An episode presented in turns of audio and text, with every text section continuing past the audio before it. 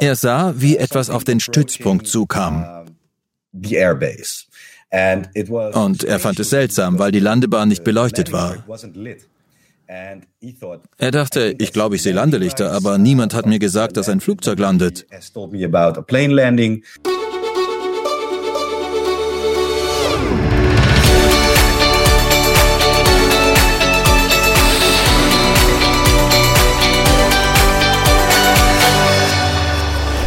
Herzlich willkommen bei Exo Magazin TV, dem Magazin für Freigeister. Dass UFOs oder UAPs sich vor allem in der Nähe von Atomanlagen rumtreiben, das zeichnet sich immer deutlicher ab.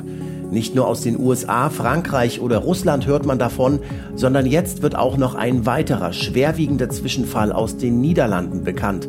Und zwar direkt über dem Militärstützpunkt Soesterberg, an dem geheime Atomwaffen gelagert waren. Darüber und mehr habe ich mit dem holländischen Journalisten Max Moskowitz gesprochen.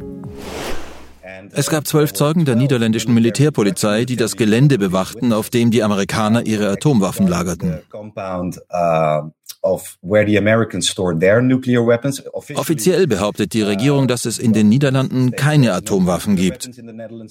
Aber die größte niederländische Zeitung hat in diesem Jahr Beweise dafür gefunden und veröffentlicht, dass es zumindest in Soesterberg Atomwaffen gab und dass in den Niederlanden immer noch Atomwaffen stationiert sind. Okay, Interessant. Reden wir doch mal über Soesterberg. Das sind hier die Niederlande und ich werde jetzt mal auf Google Maps hineinzoomen. Mal sehen, ob das klappt. Okay. Also wie man sieht, liegt das genau in der Mitte des Landes, was aus strategischer Sicht wahrscheinlich auch wichtig ist, denke ich mal. Und da ist also diese Fliegbasis Soesterberg. Das ist sie. Die Luftwaffenbasis. Und dort gibt es ein nationales Militärmuseum. Das ist interessant. Ist diese Basis eigentlich noch in Betrieb? Sie ist nicht mehr in Betrieb wie zu Zeiten des Kalten Krieges, aber ich glaube, es gibt immer noch eine kleine militärische Präsenz. Mittlerweile ist es ein Freilichtmuseum, aber es gibt auch ein Innenmuseum. Und wenn man dort hineingeht, ist alles noch da. Die Landebahnen und die Militärflugzeuge sind noch zu sehen. Außerdem liegt es in einem sehr bewaldeten Gebiet. Ich war schon mal dort. Es ist unheimlich. Der Ort kam mir irgendwie unheimlich vor. Warum unheimlich? Weil als ich dort hineinging, war es so still und verlassen. Und es herrscht dort eine seltsame Energie. Ich kann es nicht erklären, aber vielleicht sollten du und ich mal einen Ausflug dorthin machen und es uns anschauen. Klar, machen wir. Wenn ich das nächste Mal in die Niederlanden bin, fahren wir dahin. Du hast gesagt, dass in diesem Stützpunkt interessante Dinge gelagert wurden. Ja, sehr interessant. Massenvernichtungswaffen wurden dort gelagert. Und natürlich war dieser Stützpunkt zu Zeiten des Kalten Krieges sehr aktiv. Und der Fall Susterberg ereignete sich 1979. Okay, was ist damals geschehen? Okay, Okay, ich habe mit einem Augenzeugen in einem meiner Podcasts gesprochen. Zwar nicht auf dem Ferten mit Moskowitsch-Kanal, sondern in einem anderen mit meinem Kollegen Vinnie Adams. Der heißt Max und Vinnies UAP Show. Und wir versuchen mehr europäische Fälle zu behandeln. Wir haben also mit Sosterberg angefangen und mit einem der Augenzeugen gesprochen. Er ist auf diesem Screen nicht im Bild, aber er kommt etwas später. Ich glaube bei etwa vier Minuten oder so. Ja, da ist er. Noch ein bisschen weiter? Ja, noch weiter? Da, das ist er. Das ist der Typ. That's, that's the guy. So this is Rob Jansen. Ja, Rob Janssen. Eigentlich war Rob Janssen der Hauptzeuge, weil er es gemeldet hat. Wie er auf meinem Kanal erklärt, begleitete er einen amerikanischen GI zum Camp New Amsterdam, dem amerikanischen Teil des Luftwaffenstützpunkts. Und es war sehr früh am Morgen. Draußen war es stockdunkel. Es war Februar und sehr kalt, aber eine klare Nacht. Als er mit seinem Jeep über die Landebahn in Richtung Camp New Amsterdam fuhr, bemerkte er etwas im Augenwinkel. Er sah, wie etwas auf den Stützpunkt zukam. Und er fand es seltsam, weil die Landebahn nicht beleuchtet war. Er dachte, ich glaube, ich sehe Landelichter, aber niemand hat mir gesagt, dass ein Flugzeug landet. Und wie soll es landen, wenn die Landebahn nicht beleuchtet ist? Also hielt er das Auto an. Sie beobachteten eine Weile, was sich da annäherte. Dann beschlossen sie es zu melden, denn zuerst sahen sie nur ein Licht.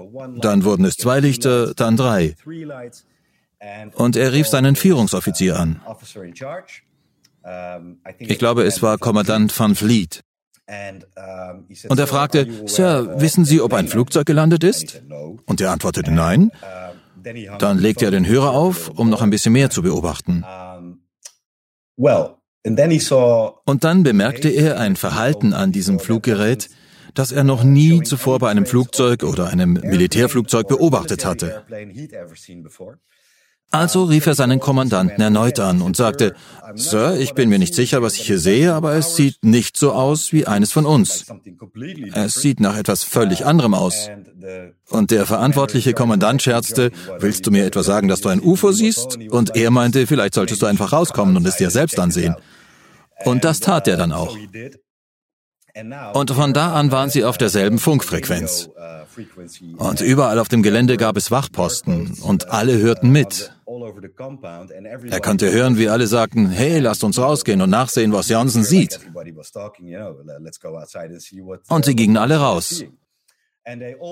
Nun gibt es all diese Zeugen, die das Ding aus völlig unterschiedlichen Blickwinkeln gesehen haben. Und das macht es so interessant. Die holländischen Militärs sehen also, wie sich das Ding nähert. Entschuldigung, also das Objekt befindet sich direkt über dem Militärstützpunkt und die Wachposten am Rande des Luftwaffenstützpunktes beobachten es aus allen möglichen Blickwinkeln.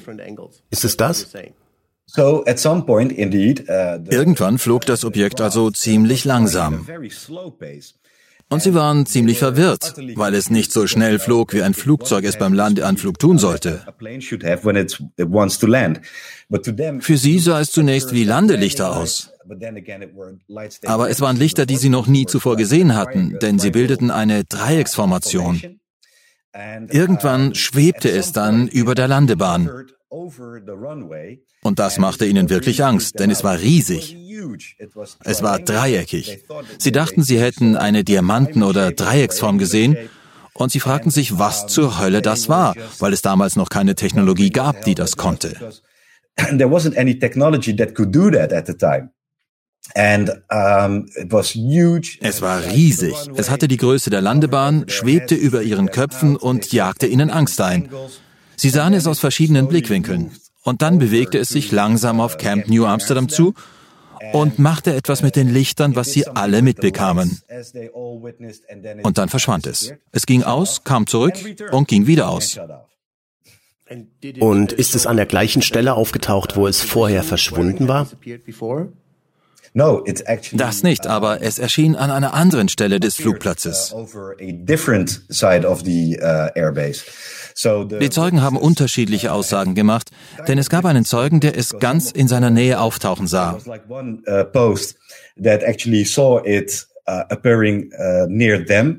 Der andere sah es in gerader Richtung nach New Amsterdam fliegen und dann verschwinden. Und manche Leute sagen, es könnten auch zwei gewesen sein.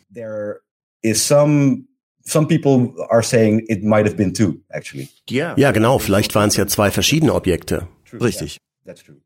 Und wie lange hat diese Sichtung gedauert?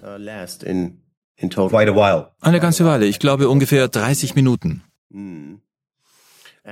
Und du hast gesagt, es hätte irgendwas mit den Lichtern gemacht. Was denn? Sie sahen, wie es über dem amerikanischen Teil der Basis schwebte. Wie gesagt, dort lagerten üble Sachen. Also Atomwaffen. Ja, ja. Und sie haben gesagt, es hatte diese drei Lichter. Und irgendwann gingen die Lichter aus und es war nur noch eins zu sehen.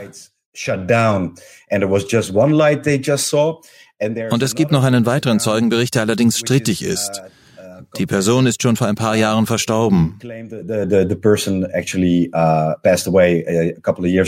Aber der sagte, er sah, wie es einen Strahl herunterschoss. Das ist interessant. Also der Zeuge, der verstorben ist, hat gesagt, dass er einen Lichtstrahl gesehen hat, der von diesem UFO abgeschossen wurde.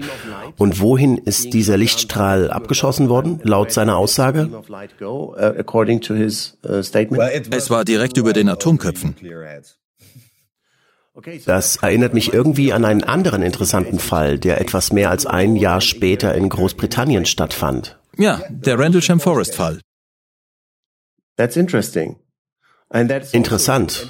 Und die Situation ist ja ganz ähnlich, denn damals im Kalten Krieg wusste ja niemand, dass auf dem Stützpunkt Bentwaters amerikanische Atomraketen gelagert waren. Ja, sehr interessant. Denn die Ähnlichkeiten sind verrückt. Das war nur ein Jahr später. Gleiche Form, viele Augenzeugen, auch Militärs. Also Diesmal waren es Amerikaner und Briten, die Augenzeugen wurden, genau wie in den Niederlanden. Ich glaube, mindestens ein amerikanischer Soldat hat das UAP über unserer Basis gesehen. Also ja, es gibt eine Menge Parallelen. Auch mit der Dreiecksarmada in Belgien Ende der 80er Jahre gibt es Ähnlichkeiten. in Belgium in the 90s, late 80s 90s. Yeah, that's interesting. So, um, Gut, aber du hast ja gesagt, dass diese Zeugenaussage umstritten ist. Gibt es sonst niemanden, der diesen Lichtstrahl gesehen hat? Ja, die ist umstritten. Aber lass mich mal eins sagen. Es gibt zwei Holländer, die gerade eine Doku über den Fall Soesterberg drehen. Und es gab noch einen Fall vor Soesterberg, der vielleicht sogar noch überzeugender ist.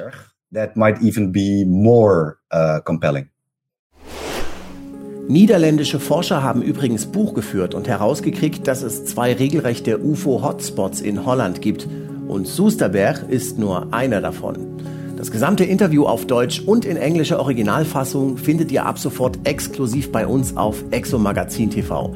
Dort könnt ihr euch hunderte spannende Videos für Freigeister anschauen, die es nirgendwo sonst gibt. Guckt mal vorbei, denn in Zukunft werde ich wohl noch öfter Videos über Fälle aus anderen Ländern machen. Wir sehen uns. Ciao.